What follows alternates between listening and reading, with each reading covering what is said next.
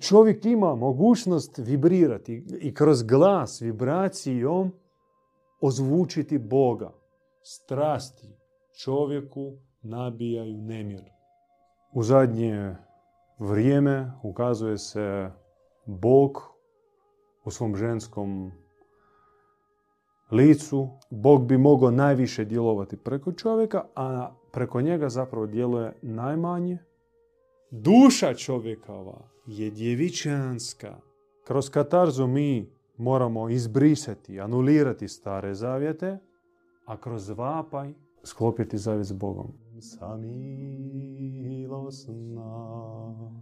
vladarice moja presveta Bogorodice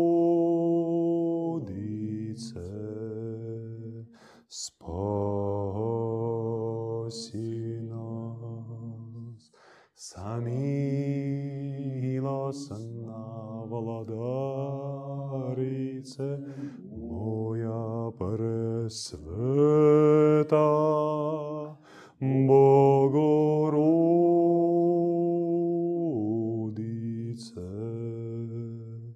se miluj se.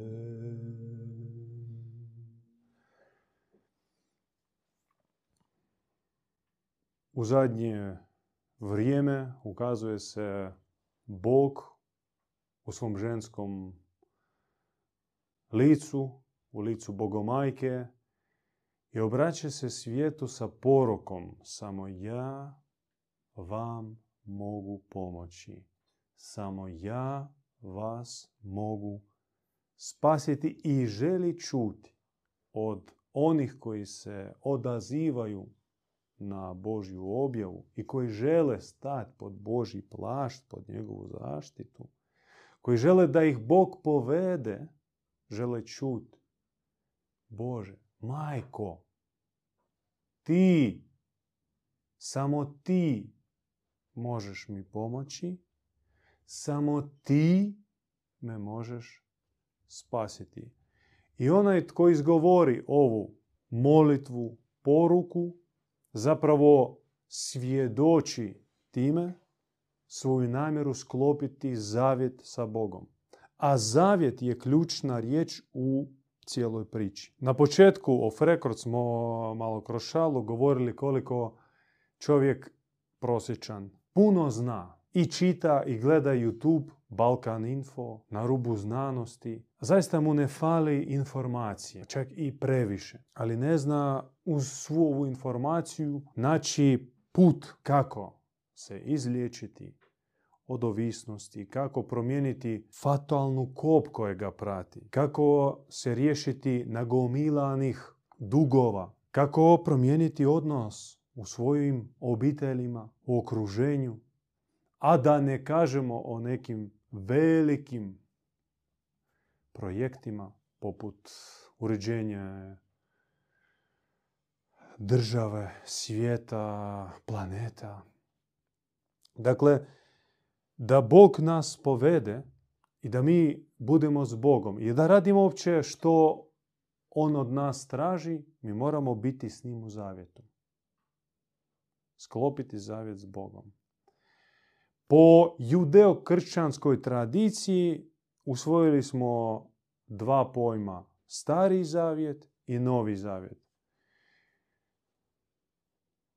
A to može objasniti rijetko koji kršćanin, čak i onaj koji se smatra aktivnim vjernikom. Što znači stari zavjet? Zašto stari? Zašto novi? Kao sa Isusom je došao novi, a stari s kim je bio stari? Aha, Abraham, pa odmah e, dolazi slika svezanog Abrahamovog sina, ruka uzdignuta sa nožem, spremna i otac koji je spreman žrtvovati sina kako bi posvjedočio svoj zavjet sa Jahvom. Da spreman za Jahvu dati najdraže. To toliko je poslušan Bogu da kad onaj ga iskušava, kaže daj mi sina, jer zaista mi je vjeran, a zaista si mi poslušan, aj daj mi sina. I kroz agoniju Abraham je spreman dati sina i tako svjedoči zavjet i to je temelj zavjeta. Zavjet na krvi. I u zadnji tren kad ruka već krene zaklad sina, kad već on e, u srcu je odlučio, pa iz mozga krenula naredba preko živaca, mišići su se stisnuli i ruka je krenula da obavi krvavi čin, faktički je ga izvršio, u srcu je ga izvršio i samo dijelić sekunde prije nego što se to fizički ostvari, Anđeo zaustavi ruku, kaže, e, dovoljno, e, vidim, spreman si. Takvu metodu koristili su sve tajne službe svijeta. Sve crne postrojbe svijeta kad bi htjeli iz broja pokorenih zarobljenika sebi uzeti onog koji kaže e, nemojte me ubiti, ja ću vama služiti. Hoćeš? Hoćeš li? Daj, posvjedoči. Evo ti puške i sada u svoju jučerašnju braću pucaj. I onaj koji bio spreman pucat, time bi posvjedočio da, da može biti objekt za, da, za daljnje oblikovanje. Dakle, sa zavjetom jako teško uopće doći na kraj jer e, čovjek zapravo i ne zna što, što znači zavjet i kako ga sklopiti. Evo, pokušat ćemo vama objasniti. Jer to je ključno. Ako vi iz, iz cijele naše druženja iznesete i zapamtite samo ovu riječ, zavjet, da trebam sklopiti zavjet i donekle ćete dobiti uvid na koji način mi ćemo smatrati da smo odradili svoj zadatak kako treba.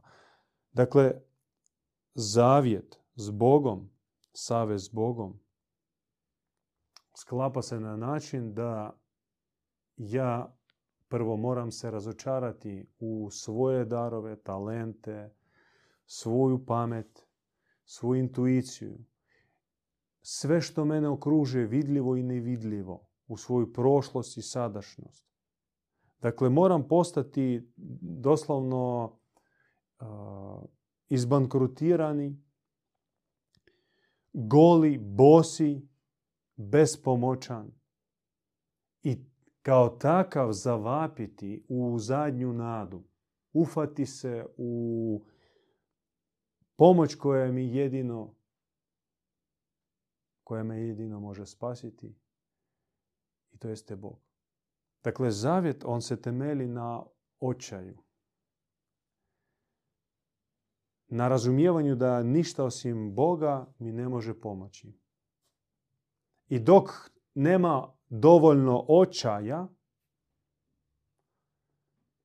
neće biti potpunog zavjeta s Bogom. Biće polovičan, djelo, e, djelomičan, kao pa da, bilo bi dobro da, ga, da Boga ima više u mom životu. Ali bit će uvijek kako bi bilo lijepo. ŠBB, KBB. Šta bi bilo kad bi bilo.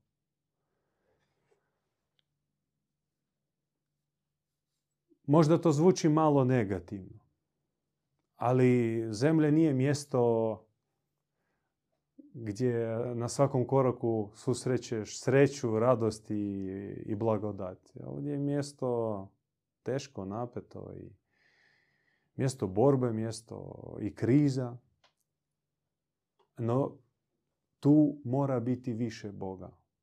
I Bog želi da ga ima više, ali on može djelovati samo preko ljudskog srca. Čovjekovog srca.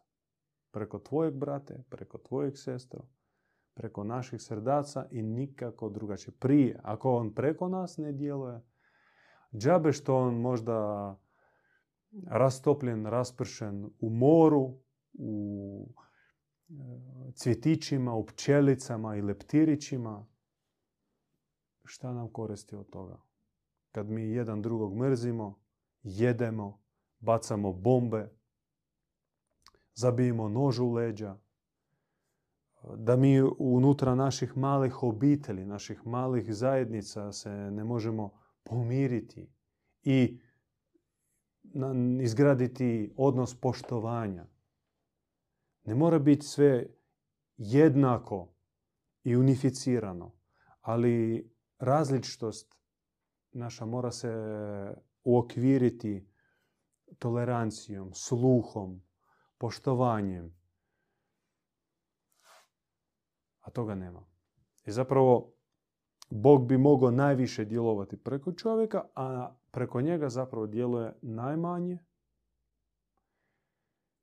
A iz razloga što čovjek s njim nije u zavjetu. A s kim je čovjek u zavjetu? A u zavjetu s tim ili s onim ili s onima koji se i očituju u čovjekovim mislima, riječima i dijelima.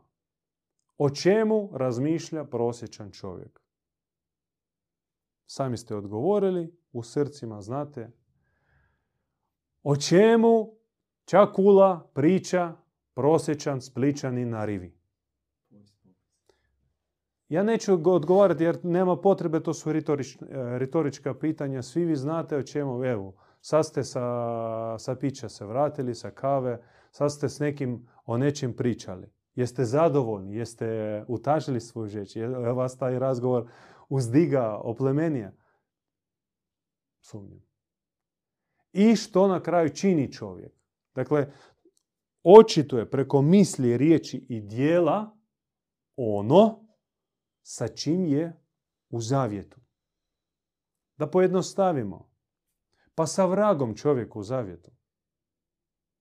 Pa sa svim mogućim dušmanima, džavolima. S njima je u zavjetu. Kak je do toga došla? O, to je duga priča. Jedan tek je krenuo u crnu avanturu, kretske labirinte, na kraju koje ga čeka polubik, polu nešto koji će ga raskomadati. To jest, tek je krenuo put nizbrdo. Netko je već poprilično zaglibio i se i napatio od crnila i o svjetlu tek mašta. Svjetla u njegovom životu ima manje i manje i manje. A netko već je tamo na dnu. I sa užasom on čuje kako ispod poda netko kuca.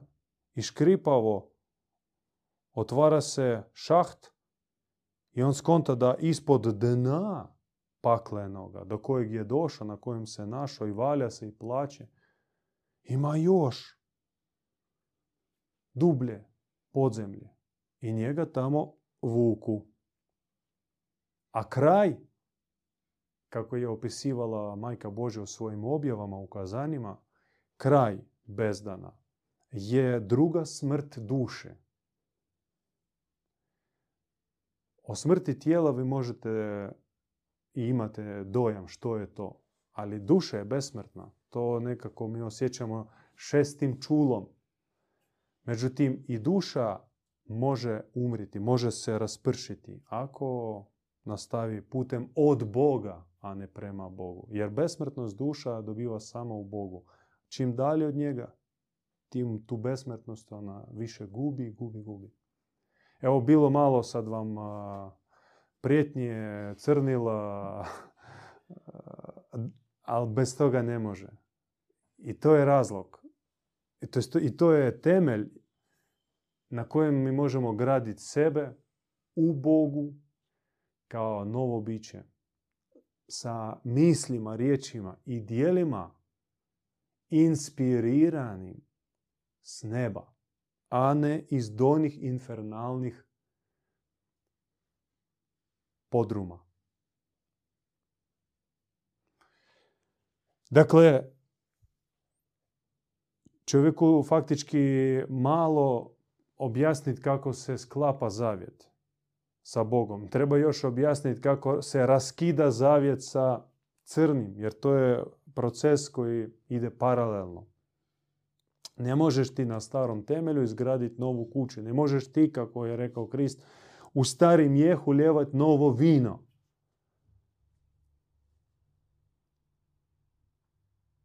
Na stari zavjet sklopiti novi.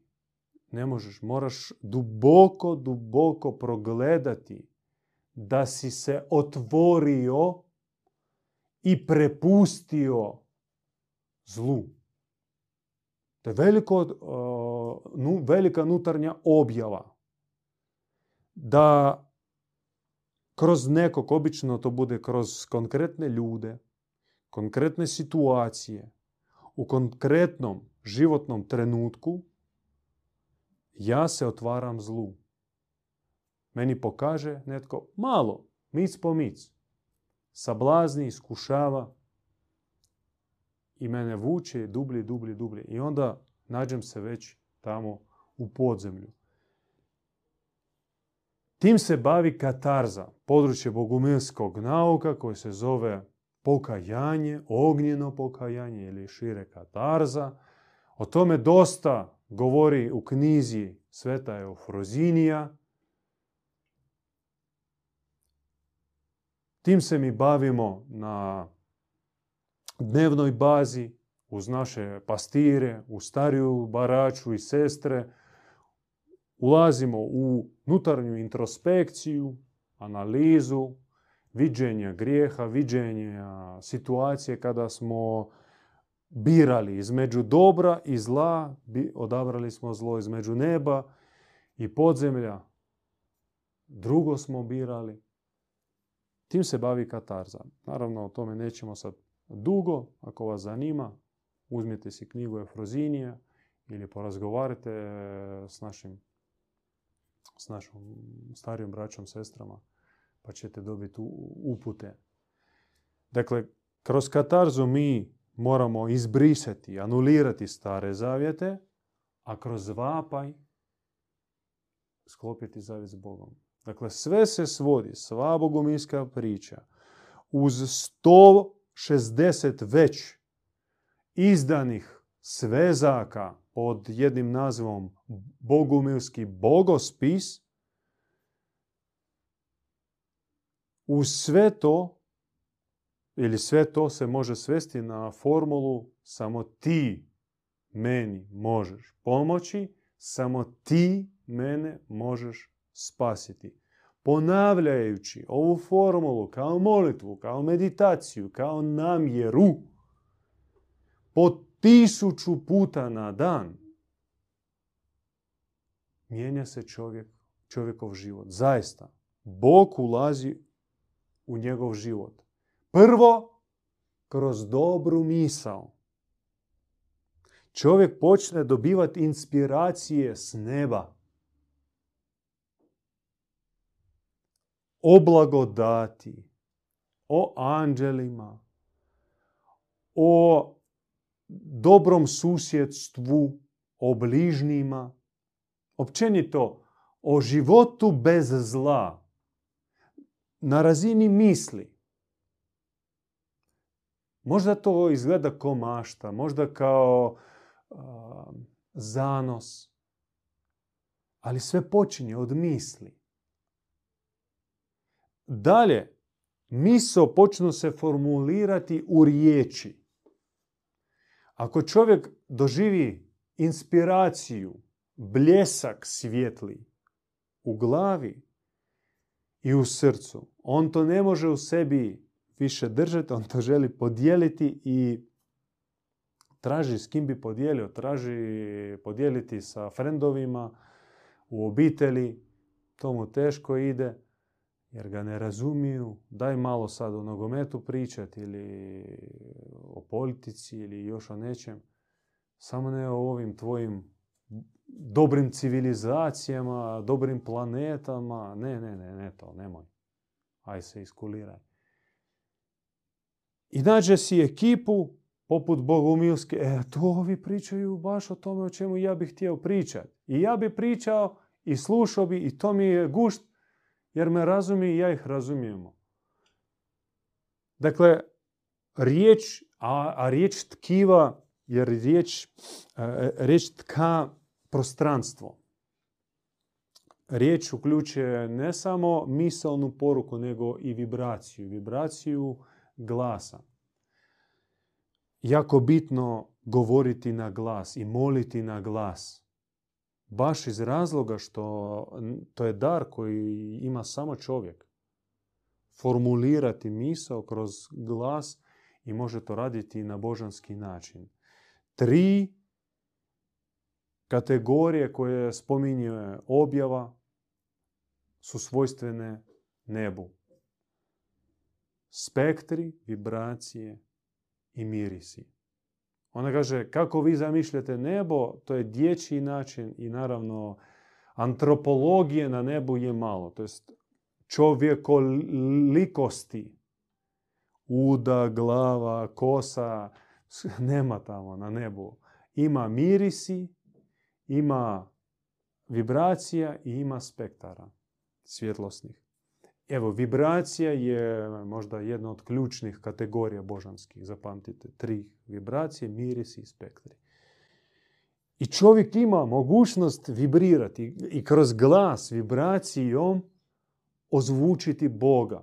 Podsjećam vas na prvu, prvi stih Ivanovog evanđelja. Vi ga sami znate. U početku riječ, riječ bijaše u Boga i riječ bijaše Bog. Riječ ili na grčkom logos, logos, logos, riječ, riječ, riječ. Od Boga je dana riječ. I koliko je ona zapravo zlo iskorištena i vulgarizirana i ponižena, a usta su naša oskvrnjena, pokvarena, i zapravo nije ni formirana kak treba, jer od koga bi se formirala? Ko bi nas naučio biti pjesnik, biti trubadur, biti uh, prorok koji proriče Boga i božansku mudrost? Ko bi nas naučio? Pop iz altara koji jedva čeka da se napije. Profesor u školi kojim je dozlogrdilo sve i sam sebi.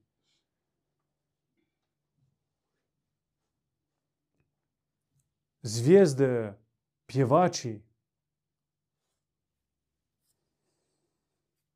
Znate, karikatura na nekadašnje e, oksitanske vitezove barde, pjesnike velike, tipa Maka Dizdara, Tina Ujevića, ova rep scena. No, o riječi treba govoriti i puno govoriti i nikad neće biti dovoljno. No završava ovaj troku trijada sa dijelom, sa činom. Dakle, počinje sve od razmišljanja o Bogu, o Božjem uređenju, o Božjem svemiru, kako uopće sve funkcionira u Bogu. Počneš o tome promišljati, pa onda o tome govoriti ili kroz riječ opisati. I onda normalno da to želiš probat, pokušati realizirati. Probat Boga živjeti. I tu dođeš do potrebe biti čedan, biti suzdržljiv, skroman, ponizan, usporen u smislu ne reagirat brzo, naglo, nego pričekat, onda mudro, pametno postupat. Paziš na okruženje svoje, gradiš odnose, gradiš zajednicu, gradiš pokret, gradiš grad, državu i svijet. Dokle ti srce imaš. I to je to. A sve počinje od ovo, od ove rečenice i ja završavam. Samo ti meni možeš pomoći, samo ti mene možeš spasiti. Ona zaista mora biti puna svjetlog oče, pozitivnog oče, kao vapaj pustinjaka. Nije slučajno u široj i dubljoj tradiciji uvijek postoji metafora pustinji i pustinjaka. Isus ide u pustinju, Zaratustra se povlače u pustinjske planine. Djed Ivan naš prolazio takve osame. To je neizbježno na duhovnom putu, jer tamo ćeš pronaći Boga, u pustinji ili kad prođeš pustinju, ne u sitoj dolini, ne u pozlačenoj crkvi, katedrali, ne u Aleksandrijskoj knjižnici sa milijunima folijanta i svitaka, gdje su sve o Bogu napisali, rašarafili njega na atome, sve mi znamo o Bogu, samo Boga nemamo. Sve smo pretvorili u muzej arheoloških spomenika podno Marijana. Sve oni tamo znaju šta je bilo nekad. Samo nema tamo života. Nema i neće ga biti. To jest sažetak, koncentrat očaja usmjereni prema Bogu i jeste točka spajanja čovjeka i Boga u jedno. Početak njegova saveza. Tu počinje, a gdje se nastavlja, o tome možemo pričati kasnije, jer e, sljedeći trenutak bit će još teži nego ovaj očajni, jer doće ti pomoć od Boga i ispravit će On tvoj život i napunit će ga radošću i svjetlošću i raširit će se ti krila i izdahnut ćeš sa olakšanjem. No tu dođe ono iskušenje, a zašto bi sada? Ne, Boga sad ne treba. Sad mi sve fino. I zaboraviš na Boga. I mi padnemo. I nema čovjeka valjda koji neće pasti i gdje divan je pao na tom ispetu. Kad je upoznao Frozini i dobio od nje poruku, uputu, a bio je potresen, ozaren, pa vrati se nakon pola, par mjeseci, ona ga gleda i pita ga, jesi dobio duha svetoga? On kaže, kako to pitanje? Pa ti mi reci, ti si mudra majka, ti, si, ti meni reci, ti moraš vidjeti. Ona ga, ne, ne, ne, pusti ti ovo. Reci mi ti, sine, jesi dobio duha, jesi stekao duha? On kaže, a valjda ako pitaš, nisam. I ona mu tako majčinski, u ljubavi, ali strogo rekla, nije dobro, znači nisi, nisi radi ono što sam ti rekla. I to je bila macola njemu u glavu. I prva škola, rekao, stani. Pa, i onda on je proanalizirao sve, naravno, u sekund, on shvatio do kraja života. Što znači Boga imati i Boga cijeniti i bilo u i kasnije iskušenja koje je lakše podnije, ali na prvom ispitu je pao. I neće biti, neće niko od vas proći ovaj ispit, a da ne padne. Svi ćemo pasti kad nas preplavi božanska milost, kad se mi opustimo sretni, presretni i onda automatski na njega zaboravimo. Neizbježno, priroda nam je takva, dok opet ga ne izgubimo ili nam ne, ne stigne uputa, opomena, pum. E, ne, ne, ne, ne, ne želim ga nikad više izgubiti. Ne, ne, ne, ne, ne. Ostaću. Pazit ću, naravno. Samo ti meni možeš pomoći, samo ti mene možeš spasiti. Mi živimo u stvari tu na zemlji u nekom pomješanom svijetu gdje je ko bal, bal pod maskama. Svi nose neke maske. Mi uopće ne možemo razlikovati tu ni dobro, ni zlo, ništa. E, I sam vrag je i nama ponudio neku masku, dao nam je kad smo došli tu na zemlju, svakoj duši. Mi smo uzeli tu masku uopće ne znajući šta je to i stavili smo tu masku, stvari ona nam se zalipila ko na Ako ste gledali onaj film Maska, to je točno, to su ti momenti. Kad se ta maska zalipi, ti je više ne možeš ni skinit, ona počne tebe mijenjat, e, mijenjati cijeli sastav i ti počneš igrat e, tu neku igru, igru ovoga svijeta. I ne znaš uopće šta radiš. I ta te igra vodi nekim određenim programima do smrti. I ne može se izvući. E, šta te može izvući? Može nas izvući zavjet sa majkom. Može nas izvući ta kriza kad mi shvatimo da postoji nešto drugo ili kad nas nešto izbaci iz, te, iz tog programa neki način, neki ubod, nešto, neka riječ, e, ogromna kriza, bolest, svašta se tu može desiti da nas kao malo zaljulja. I možemo naići na, u stvari na dobro bratstvo.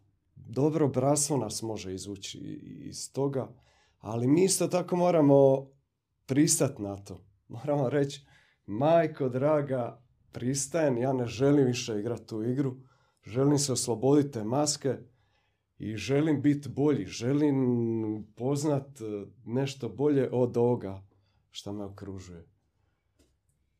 I tu braća, dobro bratstvo pomaže, treba uložiti i vlastiti i znoj, i suze, i ponit neki križ, napor, bez napora se ništa neće desiti. Ostaće ta maska, odživit ćemo svoj život do kraja i ono, otići negdje u neke svjetove ili se vratiti opet ponoviti isto. Pazite, bratstvo je bilo zamijenjeno surogatima. Kao i sve. I Bog je bio zamijenjen surogatom. A bratstvo zamijenila župa, kolektiv, komunizam, svašta. Ali to su surogati bratstva, gdje se koriste parola bratstvo i jedinstvo, nema ni jedinstva, ni nikakvog bratstva. Jer bratstvo se temelji na nekoliko ozbiljnih temelja. Prvi i najvažniji temelj i inače to je univerzalni princip koji vrijedi za sve duhovne škole, za sva vremena. On se zove čistoća. Ili možemo čak ići dalje, upotrijebiti riječ djevičanstvo. Djevičanstvo ne kao genikološki pojam, nego kao izvorni, duhovni, originalni princip. Princip. Dakle, svemir božanski, on je djevičanski. Duša čovjekova je djevičanska. I bratstvo mora se temeljiti na temelju djevičanstva. Dakle, ako želiš biti dio bratstva, ako želiš da bratstvo bude homogeno, čvrsto, da se ne raskomada centrifugalnim silama. Se moraš Ne, ne, da, jer e, raskidaju, rascijepaju centrifugalne sile. A, a kako stvoriti centrifugalnu, centripetalnu silu? Mora biti djevičanstvo. Jer dva momka se posvađaju e, zbog cure. Potuku se ili dvije cure zbog momka. Na tome je izgrađena sva svjetska književnost. Rati za žene, počevši od e, Trojanskog rata.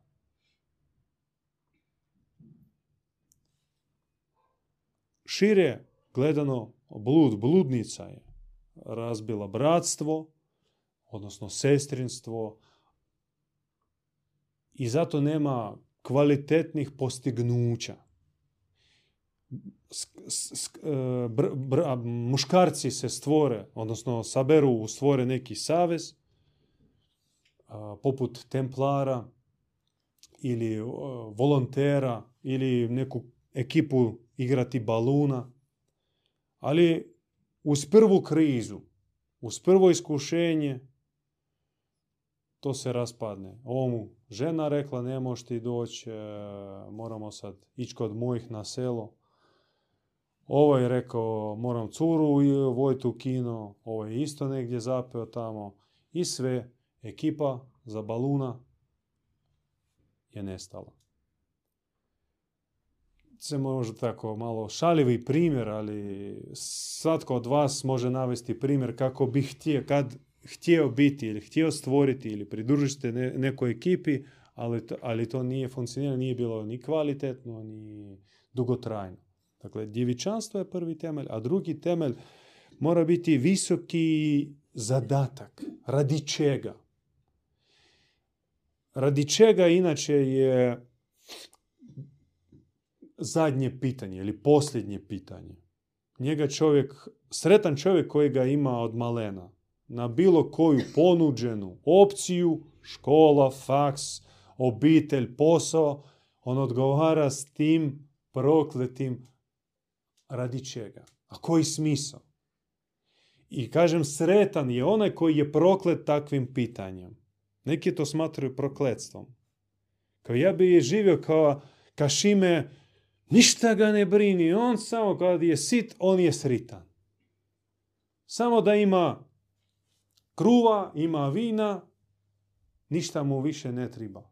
A mene stalno grize ono radi čega, koji smisao, koja svrha, ma sve to glupo i nemir i ja ne znam kako da utažim onu žeđu sebi. Prokletstvo s točki gledišta sitog konzumerista, uspavanog Adama, koji živi po blagoslovu opći plodi se i množi. Ovaj je proklet takav koji muči se sličnim pitanjem. No s točki, s točke gledišta Boga, on je, on je sretnik. On je Srećković. Što ga to pitanje muči. Jer to pitanje zapravo ga i vodi ka Bogu u konačnici. Jer traži konačni smisao. E, bratstvo kao savez, sad kažem bratstvo, podrazumijevam i sestrinstvo, općenito zajednicu, savez, osim djevičanstva, osim e, nutarnje, kvalitetne, plemenite čednosti, mora imati visoki cilj, visoki zadatak. I čim je viši je cilj, čim je on nedostižniji, u datom trenutku, čim utopičniji zvuči i izgleda za društvo, tim bratstvo će biti kvalitetnije, homogenije i jače. Savez muškaraca ili žena koji žele od zemlje napraviti oazu gdje ima i Boga, i čovjeka, i prirode, zvuči potpuno nerealno i suludo za svoje najbliže. Za kolege na poslu ili članove obitelji digni kredita, napravi tri apartmana, evo sezona stiže, zarađuj, šta ti još treba? A ja bi božansku civilizaciju na zemlji. A ja bi da čovjek čovjeka ne mrzi, a ja bi da jači ne tlači slabijeg. Ja bi da zauvijek nestanu tenkovi, bombe, rakete. Ja bi to. Je li moguće? Ma to je nerealno. A ja bi. Ja bi. Jer ja u srcu osjećam da to Bog želi. I ja ne mogu mirno spavati, ne mogu jesti i sunčati se na plaži dok osjećam bol i patnju cijelog planeta. No to je bratstvo. Kvalitetno, uzvišeno, aristokratsko, koje je bilo prisutno na zemlji. U staroj Perziji, u obnovljenim templarima kad su se oni malo pametili, kad su vidjeli gdje su došli i kome su služili, pa su rekli čuj, pa mislili da ćemo pomagati ovim siromasima, hodočasnicima, ispalo da papi punimo džepove. Nećemo više. Maknuli su se, posvetili se duhovnosti i 200 godina oni su bili utočište za mladu aristokraciju koja je ostavljala perspektive, te položaje, činove, da bi se pridružila templarima i neki knez, grov, barun, dođe i čisti štale u templarskoj tvrđavi i sritan je. Sjedi i ono tamo konju čisti potkove i služi braći, e, čisti sobe, kuva kao sluga. Ono što su za njega radili, on sad radi. Vas podsjećam i na priču uh, Gajatama Bude, koji isto bio kraljevske krvi, pa je zašao i okružio se siromasima. I takvih bilo puno. Oni su stvarali, oni su htjeli stvarati bratstvo, stvarali, no tu su bili ovi ligavci. Ligavci koji oni očito drugačijeg porijekla. Oni očito nose u sebi suparničku, suprotnu prirodu jer mrze bratstvo. Oni bi da svi pokorno, zarobljeno, svi ko jedan, u štalu, u tor, u logor, u župu, u učionicu, u tvornicu, što sljedeće, u vakciniranje ili u, robotizaciju, ako treba na Mars i dalje. Oni bi to, ko poslušne, pokorne ovce i oduprijeti se njima može. I opće slomiti takav crni plan mogu samo ili može samo savez bratstava, savez saveza slobodnih duhovnih muškaraca. O tome govori objava spuštena djedu Ivanu. Vrijeme je stvarati savez ili savezi, konfederaciju saveza slobodnih duhovnih muškaraca. Što u ovoj trijadi znači slobodan, duhovan i još i muškarac, o tome ćemo mi govoriti e, na našim predavanjima ili webinarima ako želite se priključiti našim webinarima, online škola, pošto smo raspršeni, kažem, i po Hrvatskoj, po regiji i još i dijaspora nas ljudi prate i od Kanade tamo do Australije. A ima prilika tko pročita knjigu, koga zanima, uključite se u web školu, subotom obično imamo to. A dijete dolazeći u ovaj svijet, ono je zaista slobodno. Slobodno, čisto. Koliko ga je ukalupio sam rod, otac, majka, sad govori religijski. Mene nitko nije pitao da li ja prihvaćam Niko me nije pitao. Niko me pitao nije li ovo ili ono. Danas ja odlučivam za sebe. Hoću reći da ovo sve što mi smo prošli, a imam dosta godina... Zapravo samo neki protestanti imaju, neki pojedinci tipa baptista koji u zreloj dobi pokrste, pokrste već... Da, a to naše radi e, u vrlo, vrlo ranoj I i katolici, i u islamu, i židovi, sve dok si mali. Da. E, zapravo, naša škola ukaziva koliko smo mi e, ukalupljeni u ovome svijetu i kako je teško izići iz tih kalupa, jer kad dolazi netko kom je otkrveno od dozgo ono što je nama sakrveno i cijelo vrijeme su nas hranili laži, jer da nas nisu hranili laži, ovaj bi svijet bio puno ljepši. Međutim, rezultati su takvi kakvi jesu. Jer svi ti znanstvenici koji danas žele nuklearno oružje su prošli te kakve škole. Mi donosimo, odnosno učenje djeda Ivana za ova vremena čovječanstvo se spušta riznica i tu riznicu nebo toliko žeđa sama naša Alma Mater de et Humani koja se otk- otkrila ocu Ivanu u 1500 hipostaza. U japanskoj apokalipsi, ja sam je čitala, ali vjerujte mi svaki puta kad se ona pročita, ona govori ponovno nešto dublje i dublje i dublje. I Majka Božja govori u svojoj objavi.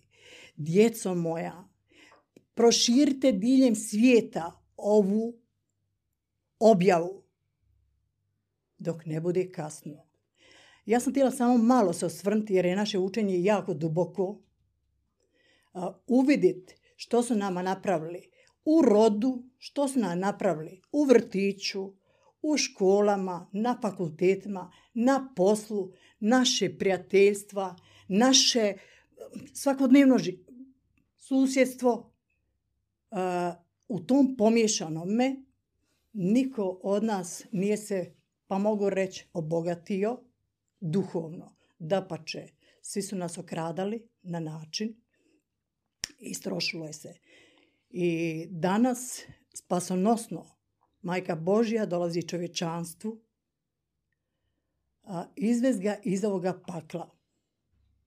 Naši e, bogospisi su toliko puni namočenih suzama Majke Božije da bi spasla svakog od nas. Nas ovdje na svijetu dijeli po boji kože, po nacionalnosti, po vjeroispovijesti.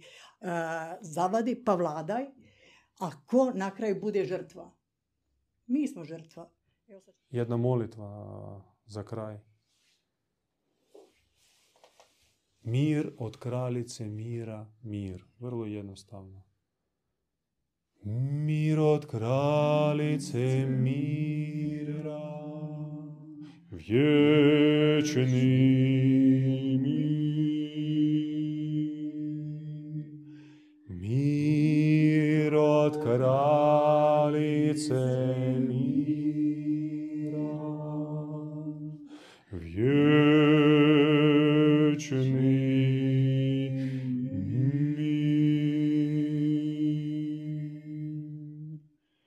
Mir onda dolazi nakon što mi u sebi ugasimo plamen strasti. Strasti čovjeku nabijaju nemir, stvaraju nemir. Nevrotiziraju ga i sav je izluđen, to hoću, to hoću, to mi dolazi. Okružen je iskušenjima i zato neće imati mira nikada. On mora se riješiti strasti unutar sebe. Strasti oko njega neće nestati nikada. Čak i kad pobjegne negdje u šumu na otok. Tamo će doći. Dok ih ne pobjedi u sebi. Ako pobjedi, onda on može biti čak u gradu. Okružen običnim svjetovnim ljudima. I to ga neće